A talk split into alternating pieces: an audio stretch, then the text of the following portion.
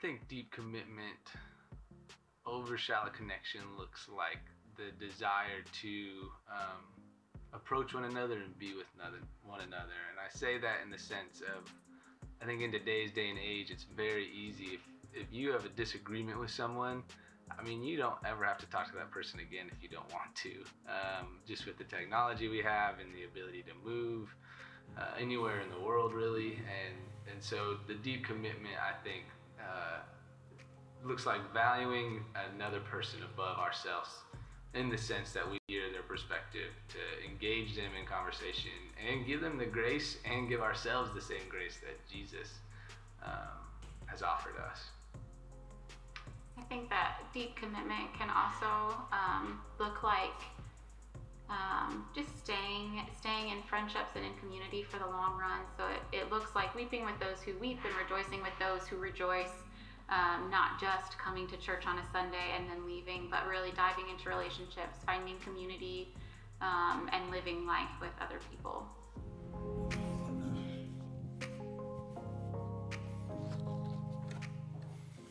All right, well, good morning, Anthem Church. It is great to see you guys. And uh, isn't it fun to hear uh, Nathan and Anna just sharing about community, God's design for it? And so uh, this morning, that's the direction that we're going to be going. We're in the middle of our value series. And because of that, this morning we're talking about our value of deep commitment over shallow connection. And so, uh, with that in mind, there was an uh, uh, author and pastor about 100 years ago in New York City uh, by the name of Charles Jefferson. And a hundred years ago or so, he wrote, Building the brotherhood, this is our work, and work more taxing and baffling God has never given to mortals. Not until a minister strives to build a brotherhood or community does he realize how unsocial human nature is, how narrow and how cold. Not till then does he discover what havoc sin has wrought. Even the Lord himself could not get 12 men to sit together at a table on the last night of his life on earth without an exhibition of their petty irritation and wounded vanity, which cast a deeper shadow over his already breaking heart. And so I, I think we all can, can think of that scene in the Last Supper the, the interaction that the disciples were having there. We can look at uh, different interactions throughout the Old Testament, throughout the New Testament. We can look in Scripture and see that sin wreaked havoc in pretty much every relationship we were ever reading of. And then when we think about our lives today as well, whether it's my marriage, whether it's your marriage, your family, whether it's my family, whether it's school stuff, if you're in, in middle school, high school, there, has been times where when you're in middle school or high school, there's sin that is wreaking havoc in some relationship. Maybe it's between you and the teacher. Maybe it's uh, between a classmate. If you're in college, you have these things called roommates, and sometimes they are gracious and wonderful people, and other times it's like, you are getting under my skin because the dish thing, right? Like over and over, that becomes a point of conflict for people. And so we've seen sin wreak havoc in relationships all over the place. And I think we all wish that when we came into the community of God, when we came into a church, that that would be the place where there's an exception. But if you've been in the church for more than a few minutes, you know that sin wreaks havoc in relationships here as well. And even though we can understand what God's design for community is, that we would be people who are genuine and loving and full of fruits of the Spirit, so many times we hurt one another with our words, with our actions. And, and that's not just something at the leadership level, the attender level, the member level, that's across the board. Sin has wreaked havoc in relationships. And so often, because of that, uh, our relationships are, are defined by good intentions rather than healthy community.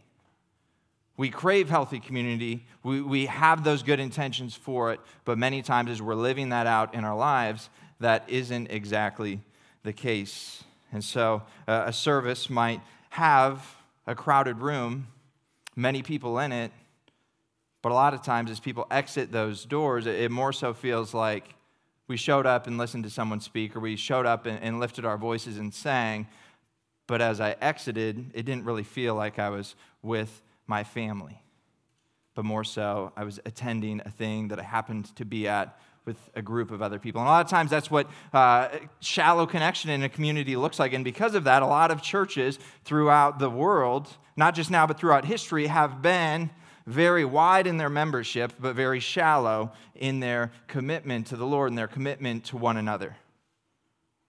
Right? Like when, when we think about different churches that we've been a part of, in different seasons in this church, there's been times where we've maybe been marked by more shallow connection than we would like to admit rather than deep commitment to the Lord and to one another.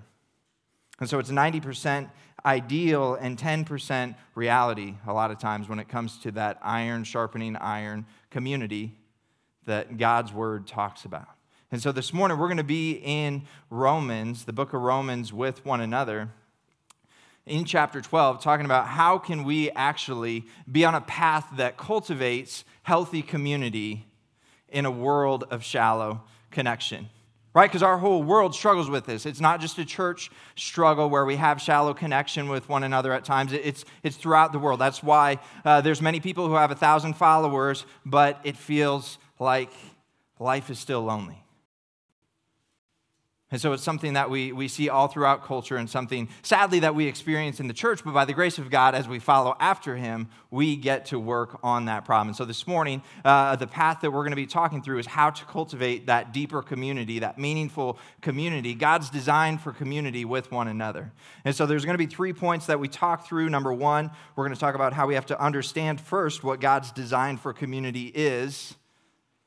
Secondly, we must be humble enough to confess the ways that we sabotage healthy community. Because the community is great until we get here and begin to sin, right? And so there's ways, there's things that we do to distract, to deter, to pull people away from one another, things where we might have convictions in our heart that we don't share. And at times, we sabotage community, knowingly sometimes, other times, not knowingly. And then finally, we'll talk about how we must actively engage as community builders. It's not the church leader's job to, to create community for everyone. It's up to each individual who's claiming the name of Christ to be part of that community, not just to receive, but to give back to that as well. And so let me pray for us, and we'll begin to walk through Romans 12 with one another. And so, Lord, we, we thank you that we can be in here, that uh, we, we can walk through your word to better understand how to live life. And Lord, it's one thing uh, to pray a, a prayer of surrender in a place of brokenness and humility before you. It's one thing to do that once, God, and it's another thing to try to live that out day after day faithfully by ourselves, let alone with other people, God. And so I just pray that you would help us understand from Romans how we can engage in community in a way that leads to health and deep commitment, even though we live in a world of shallow connection, God. In Jesus' name, amen. We'll go ahead and turn to Romans 12. If you are not already there, I'll do just a, a quick flyover of uh, the book of Romans. Uh, Paul has written uh, this book to a group of believers in Rome. He, he writes much of the book speaking on the doctrine of salvation, talking about this is how you become in a relationship with God. And so, a lot of the book, uh, up until chapter 12, has been clarifying this is how you can be in a relationship with the God who made you. But as we get to chapter 12, there's a transition point. There's a therefore that shows up in the text, and it begins to instruct the hearers of the word at that time and to us now to know and understand how to live out our life in light of salvation as worship to God. And so Paul opens with, therefore, in light of salvation, here's how you live your life as worship to God. And so that said, uh, if you are able, stand, and we're going to read through the passage with one another. Romans 12, we'll be starting in verse 9 and read through 21 so that in the text we can see the path for cultivating community.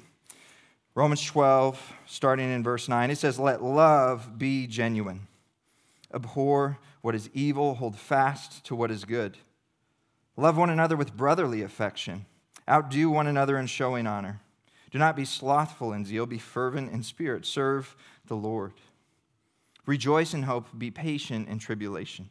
Be constant in prayer, contribute to the needs of the saints, and seek to show hospitality. Bless those who persecute you, bless and do not curse them. Rejoice with those who rejoice, weep with those who weep. Live in harmony with one another. Do not be haughty, but associate with the lowly. Never be wise in your own sight. Repay no one evil for evil, but give thought to do what is honorable in the sight of all. If possible, so far as it depends on you, live peaceably with all. Beloved, never avenge yourselves, but leave it to the wrath of God. For it is written, Vengeance is mine, I will repay, says the Lord. To the contrary, if your enemy is hungry, feed him. If he is thirsty, give him something to drink, for by doing so you will heap burning coals on his head. Do not be overcome by evil, but overcome evil with good. This is the word of the Lord. You may be seated. And so, if we want to be on a path that's cultivating community in a God honoring way in a world of shallow connection, we got to understand what God's design for community is. And so, the words of Paul in Romans here, in Romans 12, we can see what God's design for community is. And so, in the beginning of Romans 12, we didn't read through this, uh, but it talks about how our true worship to God is through presenting our bodies before Him as a living sacrifice. That's what true worship is. Worship isn't just lifting our voices, it's living our lives as an act of true worship to the Lord. And so, that's what the first two verses talk on. And from there, Paul then begins to say, okay, in a church community, in verses 3 to 8, we didn't read that either, but in 3 to 8, he talks about we each are gifted with something that we can bring and offer to the Lord in his community. And so we each have spiritual gifts, special things that God has wired us with so that we can give back to the community that he's given us. Because that's what 3 to 8 was talking about. But as we get to 9 to 21, the rest of the chapter, it's more so zooming in on the individual life, the true marks of a Christian is what the heading is in some of your Bibles.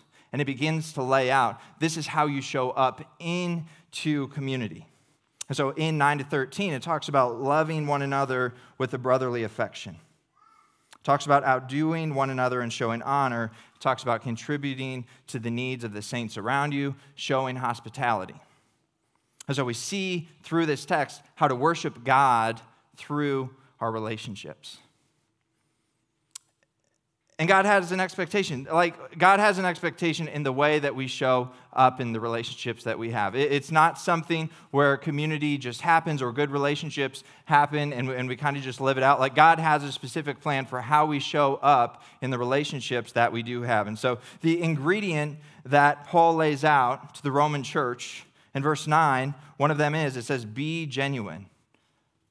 That means to be wholehearted with one another, not concealing things, but the authentic self, the true self, showing up as you interact with fellow believers around you. That's one of the ingredients that he talks about is being genuine. In verse 10 and 13, where he's talking about outdoing one another and showing honor, when he's talking about contributing to the needs of those saints around you, He's talking about being others minded. In the words of Tim Keller, it's practicing this freedom of self forgetfulness, where it's not that you don't value yourself, but it's where you value other people around you in light of who God has called you to be in community. And so there's an ingredient to be genuine, there's an ingredient to be others minded. And then in verse 16, it says, live in harmony with all. When at all possible, be peaceable among others.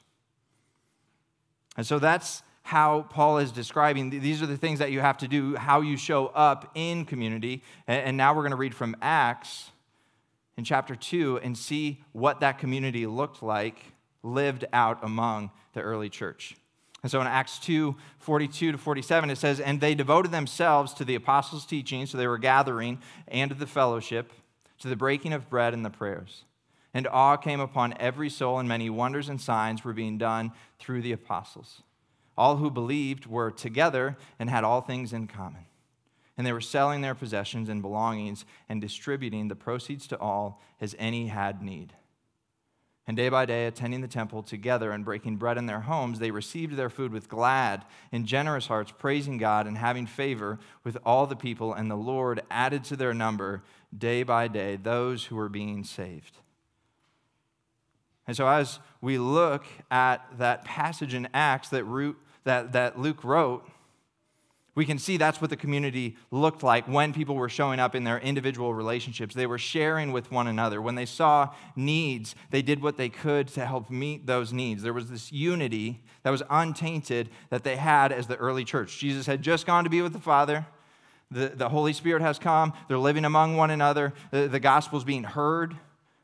This Jesus who just died, he was resurrected. Now he went to be with the Father and he's given us his Spirit. They're living that out and their community had that sense of togetherness and they were sharing among themselves. But by the time Paul is writing this book to the Romans, clearly there was some instructions that needed to be given because that community was struggling to model that early church that was spoken of in Acts. And so God's design for community would be that we would be genuine people, that we would be others minded and that we would be living in harmony among the brotherhood, among the family of God. And so we see God's design for community. But even though Paul and, and Luke both give us a, a, good example of what that community looks like and, and how to get there, there's still this thing that shows up every time we, we join church when we're here on a Sunday morning, there's this thing that happens where eh, even the, the day that we claim to start following after Christ, we show up with sinful hearts and sinful hands. And with that comes sin that affects other people in community. And so, as we look at Romans 12, I think it's important for us to notice each of the things that Paul is speaking on, because those are the things that we struggle with as we're in community with one another. And those are the things that we have to confess and repent of, because those are the dynamics that sabotage healthy community that God has designed for us to thrive in. And so, the first way often that we sabotage a healthy community is we pretend to love others. In verse 9, it says, Let love be genuine. What Paul is inferring here is that as the Roman church was interacting with one another, there were times where they were not being genuine with one another, but instead, they were showing up half hearted. They were interacting with uh, one another in a way that was leading people uh, astray. And, and because of that, it was creating not deep commitment and healthy community, but shallow connection among the church in Rome. And Paul had been around the block long enough to know that this was going to happen with the church in Rome. So he's saying you need to let your love be genuine as you guys interact with one another. People have the capability and tendency to pretend in relationships. And even though that might seem simple or small or petty, when we show up half hearted, or when there's this pretend love of someone else, is actually very hostile towards that community. So, for example, if there's certain things in my marriage where it's like, man, I really feel this conviction uh, to, to, share this thing with Peyton about, man, I, I, think that God's calling us to go start a church, but I'm scared to bring it up. She might not like the idea, and I, I keep that from her, keep that from her. That right there is building a wall between her and I because I'm not sharing that which the Lord is placing in my heart. And so, if there's things that happen within a church or within a small group where there's dynamics going on where it's like somebody doesn't uh, like the way that something happened, it doesn't get brought up. And when, when maybe somebody seeks them out and be like, Are you good? Like with, with what happened there? If, if any of you are like me, sometimes it's easy in that setting to be like, Oh, yeah, no, we're good. I'm fine. That didn't bother me. And on the inside, it's like, Yeah, I cannot stand that group or that setting or that individual or that thing that happened. And when we pretend to love other people by just giving them like this good facade of like, yeah, I'm good, but on the inside, we feel the opposite, that creates a barrier that burns the bridge and not builds it. And so when we pretend to love other people by just helping them hear what they want to hear, that causes divide and division. In verse 10, when Paul says in the text, love one another with brotherly affection, outdo one another in showing honor. He's implying as well that the Romans struggled to show true affection. Affection there also means fondness, also means to cherish. There was this trend, this theme that must have been showing up in the, in the Roman church where there wasn't this brotherly affection. Maybe they were in proximity, they were around one another, They were acquainted with one another. They were connected with one another. They talk about things at times. But they didn't have this marked, clear, seen, known, felt brotherly affection. They missed the target with that. And, and that re- reminds me of, of my life where I, I get the head nod thing going on. Like this will happen a lot on Sunday mornings after service. Maybe I'll just be talking to somebody who I just met or, or one of the guys that I've discipled or, or just one of my friends, family in, in this room, and they'll be talking right at me, and I'm like giving them eye contact, and I just get like the head nod going on. Like, you know what I'm talking about? Does that happen to you guys where it's just like you're, you're showing I'm here, and it's like, no, you're not. I can see it in your eyes. You're thinking about something else. Like, I do that all the time. And that's not brotherly affection. Like, that's like, that's somebody acting like it, but not living it out. Pretend love. And so, how does pretend love sabotage God's plan for community? Rather than cultivating a, a holy nation where we're being a representation to the world, of health, affection, and love of God, instead of being that, we're creating more so of a holy mess because on a Sunday morning it'll be there's 350 facades that show up and smile, sing together, and then walk out those doors. And there's no real sense of connection and community and family because it's just 350 facades that are showing up maybe pretending to love one another but not seeking one another out. Maybe pretending to love one another but actually behind closed doors or in smaller groups within that church, talking about how there are things that drive them nuts about the way things are done, or about the thing that happened in that small group, or about the, the way that that person handled that conversation. And it's when we start to have that inner chatter going on when we start to allow a wall to be built between us between us and the people that we really love with this brotherly affection. And so, pretend love is a real case that happens, not just in the early church, but now, today, and not just beyond our church, but in this church. And so, we need to ask ourselves, we need to like zoom in, look at our heart. Am I embodying true, genuine love and affection and care for the fellow believers around me? Or is it more of this half hearted, I'm going to give you a simple answer, I'm not going to seek you out sort of relationship? Behind closed doors, pretend love gives birth to fracture, not unity.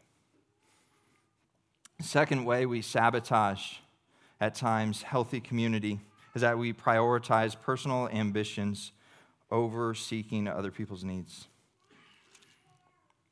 In verse 13, it says, Contribute to the needs of saints and seek to show hospitality. How many times do we live in life as if our head is in the sand and our feet are up here and we just don't see people's needs? How many times are we running so hard after our own personal ambitions, our own dreams, our own degrees, our, our own success in whatever career field we might be in, uh, our own relationships that we're really excited about? How often are we running 110% towards that, but in a place where we're not noticing other people's needs? Or maybe we are noticing other people's needs and we are sensing that conviction from the Spirit to help them, to serve them, to love them, to slow down, to be with them. How many times do we sense that, but then be like, ah, I would, but I got to go do this thing? I have to finish this. Well, I have to, I have to do that. I think when we look at the way that Jesus interacted, we have to understand that, that there is a time and place for us slowing down to contribute to the needs of fellow saints around us, to seek to show hospitality, open up our front door, welcome people into our home. There's a time and place for that. That's what the early church thrived at. And so in Romans 12, 1, Paul declares that sacrificing our life is a living sacrifice before the Lord is how we worship him. And I think the, the reason why there's literally uh, from 9 to 21, there, there's 25 different commands that I counted uh, that, that Paul lays out here. And I think that he lays all of these out here for the Roman church because they were really struggling to actually serve and love the Lord and the people in the Lord's community because they were running after their own selfish ambition.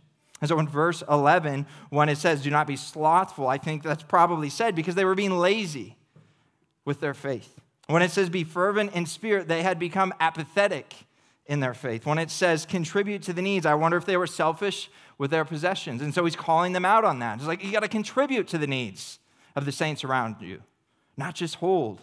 Verse 13, show hospitality. Maybe they were being selfish with their time. Don't be haughty and associate with the lowly. Instead, maybe there was this just air of pride that they had in their life where it's like, I'm only going to interact with, with the people of a certain demographic. That's going to be my people. That's going to stay my people. He's calling them out there. In verse 20, when it talks about feeding their enemies, I think that was brought up because they had conditional rather than unconditional love for the brothers and sisters in the faith. And so, do our lofty ambitions supersede other people's needs? Do we reserve our best energy, our best finance, our best time for ourselves?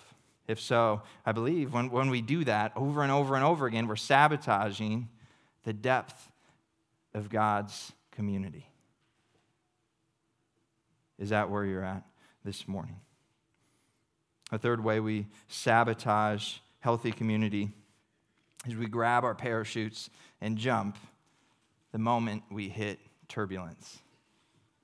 So imagine we're all like just flying a plane here of healthy community and we're loving it and, things are great. Maybe we've been going here for like uh, a couple months and it's like, man, nothing really bothers me. I love the way things are done. I love the, the small group that I'm in. And then all of a sudden it's like, whoa, like there's a little bit of turbulence going on. What do I do with this? What do I do with this? Our tendency in that place is to be like, all right, number one, I got to find where the parachutes are. Number two, I got to put that thing on. And number three, I'm going to jump, pull that ripcord because I am not going to be part of something that's unstable. And when we hit turbulence, we really like the idea of jumping. And it's just like, mm, I'm going to try it out my own way.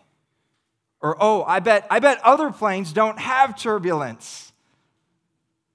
And we jump. And so when we look at God's word, though, we see that Paul distills two types of turbulence in the text. In verse 12, he says, Rejoice in hope, be patient in tribulation, be constant in prayer. Sometimes we do have personal trials and tribulations that do come up. Maybe it's a, a loss of a job. Maybe there's uh, just you, you, had to move from one place to another, and it's hard to get to know your neighbors, or it's, it's hard to get to know the church community around you, the people in your workplace, and that transition has been different than you expected. Maybe there's been some unmet expectations with your job, and there's just like that, that personal trial that's been in front of you, and it felt like you were going in a good direction. Then in front of you, you're like, this is not nope, this is different than I wanted. This is different than I expected. And then we get in that spot and we're in that place of trial. And I think a lot of times our tendency is like, I don't know what to do with this. And so we kind of just disengage from our community, from our friendships, and we're just like, I just really need to figure this out on my own. But Paul also talks about interpersonal conflict. In verse 14, he says, Bless those who persecute you, bless and do not curse them. In 20, he says, If your enemy's hungry, feed him. If he's thirsty, give him something to drink. Sometimes we, we butt heads with other people. That's a human thing. That's not just a you thing. That's a human thing. When we enter, when we are willing to enter into relationship with other people that is deeper than shallow, sometimes we get into places where it's like, I don't know how to talk on this subject with this person. Or, or everything was great with that friendship until I saw the decision that they made where everything was really great uh, uh, about the workplace and the environment there until this thing happened. And then because of that, I don't even say my company's name out loud because it's an embarrassment to work there. Like we our mind goes there pretty quickly, doesn't it? And we have interpersonal conflict where we're just not seeing eye to eye with people. And in that setting, it's like, better start finding another job. And we jump ship. And that happens in the church. And even though I think it's really understandable why we have that tendency in our heart, that insecure feeling of like, ooh, I don't know about this community anymore. I don't know about this relationship anymore. I don't know about this workplace anymore, this church anymore. It's really understandable that we get those feelings, but it's not necessarily biblical that we just jump the second that there's some turbulence. It's not God's design for us to back out, for us to put on the parachute and jump. God has a different design. Verse 12, it says, Be patient in trial in verse 20, it says, Give your enemy food and water. Wouldn't that be weird and wild? If we loved our enemies in that way, where we said and did the very opposite thing that they would expect. That's called unconditional love. And that's the way we win people who might be enemies to see the love of Christ. It's not easy, but that's the call. We're made to endure turbulence together with joy, with prayer, and with love. And, and here's another thing, too. In Proverbs 18.1, it says, He who isolates himself pursues his own selfish desires. I think a lot of times when we put that parachute on and jump out, we think it's going to be so much better. But quickly we see, I'm on my own out here, and this is different. And there's no engine, and I'm just floating. And then there's all the fears and insecurities that come with that when we're on our own. And then it's like, all right, well, I'm, I'm to the ground now. Like, praise God, I made it to the ground. I'm just going to get in another plane. So many times when we're in that place of like, I just need to jump, I need to back out of this community, we then get into a place of we're isolated. And then we begin to pursue our own selfish desires. And rather than engaging in community with people, we just check out. And I'm not old, I'm 32, but I've lived long enough to know a lot of times when I check out and a lot of times when I disengage, I then start to tell myself a lot of stories about how life's terrible, other people are the worst. Or on other days, what's wrong with me? I can't figure this out. And we have so much inner critic going on when we're alone. So even though it's understandable that we want to jump, God's design is that we lean in. And it's like, yeah, there's some turbulence. Let's ride together. And so there's ways that we sabotage community. But God has a plan for us with that, and it's in His Word. The final part of cultivating community that's marked by deep commitment and health is that we actively engage as community builders. And so the, the book of Romans was written to a group of believers. In verse 1 of chapter 12, it talks about how they became brothers in the faith through adoption. They, were adopted into the family of God. And as they were adopted into the family of God, they each were called to live out what's spoken of in 9 to 21. They each were called to build, actively engage in the community around them. This wasn't Paul writing this just for himself in his journal of like, man, I got to do these things, these 25 commands before the Lord so I can be healthy in community. He didn't just write that for himself. He didn't write that just for the church leaders in Rome, for the deacons in Rome. He wrote it for every believer who was hearing it and reading it. And that's for us as well. We have to be able to see that 9 to 21 is talking about me and my life in community. And if I want community to be healthy, I need to see these verses and actively build my community with the Lord by surrendering and confessing the ways that I've sabotaged our walk, like between me and God.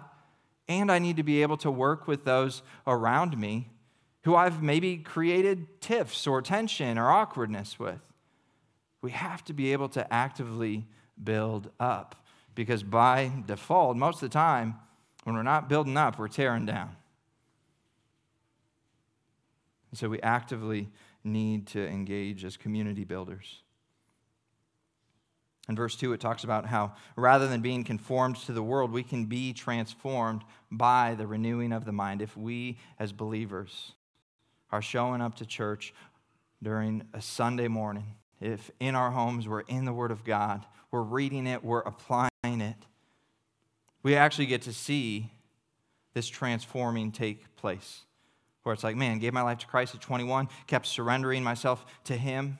in this area, in this area, in this area. If that individual does that at 21, at 31, I mean, they are more holier than they were at 21, and they are therefore being a better witness. And so, as we continue in the faith, we're to continue to grow and be a light. And in being a light, that is our witness. And so, if believers are doing that in community, brokenness can be replaced by healing, gossip can be replaced by vulnerability, and loneliness can be replaced by friendship but it takes us investing and individually showing up and living that out. We don't have to stay how we are. Or, or, as we're going through those different ways that we sabotage community, if you're like, ooh, that is me to a T right now, or that, that was me to a T last week, we don't have to stay how we've been. We get to keep growing. Like we, we have the, the Spirit of God within us to keep growing even when we've messed up. We just have to be humble enough to, to bring that before the Lord and the, the individuals that we might have hurt. That's the joy of following after Christ. And then as we do that corporately, so if we all take on that individual responsibility to do that, then corporately, what happens? We become less a church with maybe mile wide membership and an inch of depth, and we become a church that is marked by depth in community with one another rather than shallow connection, which, which gets to be something that the world then sees whoa, there's something different about that community, about that individual. And so we can mend our cultural battle of shallow connection inside and outside of the church by doing our part and showing up with one another and actively engaging to worship the Lord through how we interact in community. I read three articles this last week. Two of them were helpful, and another one convicting. One of them was, was talking about uh, Cigna Research uh, had put out this statistic that 60% of people in the United States struggle with loneliness. Six out of 10 people that we see struggling with loneliness. If we actively work to engage in community and be community builders, we get to work on that problem with one another. And as we wrestle with loneliness at different times, we get to bring that before fellow believers and ask for prayer. We get to interact with one another in a way where it's like, yeah, this is the thing in my life, and, and, it's a struggle, and I've been here for a while, and I don't want to be here. But the more we open up with people about that, the more we get to see the, the glory of God as we grow through that. Barna Research 55% of people between 18 and 37 are depressed, anxious, or unsafe. They, they have this feeling of, I, I don't feel secure here. They have this feeling of, I'm disconnected with other people around me, and I don't know if that's because of something with them or something in me. And that feeds into anxiety. Uh, of that same population, 75% of them would say that they are searching for a purpose. If we are actively engaging within this community and within Columbia and on Mizzou's campus, we get to help work on this problem. And again, as we wrestle with it personally, we get encouragement from fellow believers. And the final thing that I was reading, and I have to preface this with I have no problem with emotional support animals. I have two dogs. I love animals. I'm a fan of Team Animal on planet Earth. But I was reading this article that talked about 200% increase in emotional support animals. And I'm fine with that. Like, I, I'm, I'm okay with that. But I also continue to read, and it was glorifying dogs over people. And it, it, talks about how dogs have this great characteristic that we don't. But when I look at the Word of God and he talks about community and how we have been made in his image, God has a design for us to be able to support one another and encourage one another. And we don't have to outsource that to our four legged friends. And again, I have no problem that there are emotional support animals. I worked in special education and know that they can have a great impact on kids who need to feel some security. But here's what I read it says, Dogs have human characteristics. Their faces and their bodies are expressive. They show visible signs of emotions, but dogs are different in that they don't have the complicated parts of human interactions, which I would agree. They don't pass judgment, they aren't hypercritical, and recover quickly from hurt or disappointment. Dogs have much of the good parts of companionship and almost none of the bad. And I don't disagree with that being written and that there are complications in being human and interacting with one another, but I had a roommate who, who told me this one time. He's like, Nick, I just, I don't know what to do. These relationships that I have are not working. I just want to get a dog. And he just wanted to say, I am done with the human race. And if I'm going to connect, it's going to be through uh, another means. And I'm going to feel supported and loved and secure by getting this animal. And I think we have such a chance as a church in a time when there is so much wrestle to, to know what to do with our life as we are facing these feelings or these insecurities. We have such a chance to show up with people and be real and authentic and love them with this very thing that Paul was talking about, where we're being genuine with one another, where we're being others minded, where we're seeking out harmony with others when at all possible. And if we want to do that, we have to actively engage as community builders. Charles Jefferson continued to write in his book, Building the Church It's easy for most Christians to listen to sermons. This lays slight strain on Christian character. It's easy for many Christians to give money. Some of them will give it generously. It's not difficult to persuade certain of the elect to engage in Christian work. Work among the submerged, baptized, has, many, has in many places become even fashionable, but for church members to be brotherly with one another, this is indeed difficult. In many quarters, apparently, impossible. Because of time, we'll, we'll stop there. It's not an easy work to have healthy community. But again, it is God's design for us Having community that's defined by health and deep commitment goes beyond listening to sermons goes beyond giving our time and talent and treasure, goes beyond being fashionably involved. It, it, goes beyond sending people overseas. Like this, this last week, we sent three college students overseas to go share the love of Christ in Southeast Asia. And they're going to be there for two months building relationships, getting to know people, loving them, sharing the good news. But we cannot ride our faith on their decision to go. Like we have to be able to show up as individuals and have that personal investment and sacrifice to build up and not tear down community. And so the reality is, our community can grow deeper, but it takes you. And it takes you among one another. It takes me. It, it takes the body of believers to display the love of Christ in the community that God has designed for us. So there's four things that are going to be up on the screen that we can pursue this summer and in the life of our church that if we do these, it will have an impact that creates more depth in this community. If we commit to open up the word daily, we get to commune with the Lord. I think half of the conflict exists in our lives because we're a half mile away from seeking the Lord. We're just so caught up in, the rat race of life that it's like, yeah, I, I, for some reason, I find myself not really loving people super well around me. I think a lot of times it's because we're caught up in life and not seeking the Lord. I wonder if we opened up our home on a weekly basis to commune with, with the body of believers, if we opened our front door and had a meal with people, we would get to know more of their stories, share our own story of what God's doing in our life. If we commit to do that once a week, it's going to make an impact. It's summertime, get out the grill. If we open up our heart, we can mend places where there's brokenness. Some of us have things to work through with other people. Maybe this summer it's just that one person that comes to mind. If you committed to, to put some investment into that brokenness, they're going to be able to see your deep commitment to the Lord and your commitment to them to find health and unity.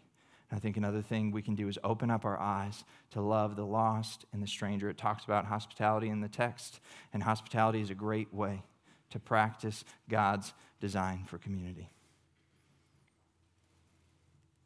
And if you're in here this morning saying, I don't know uh, about the Lord, I don't know about the Lord's community, in Christ, we have the best relationship and the most security we could ever have.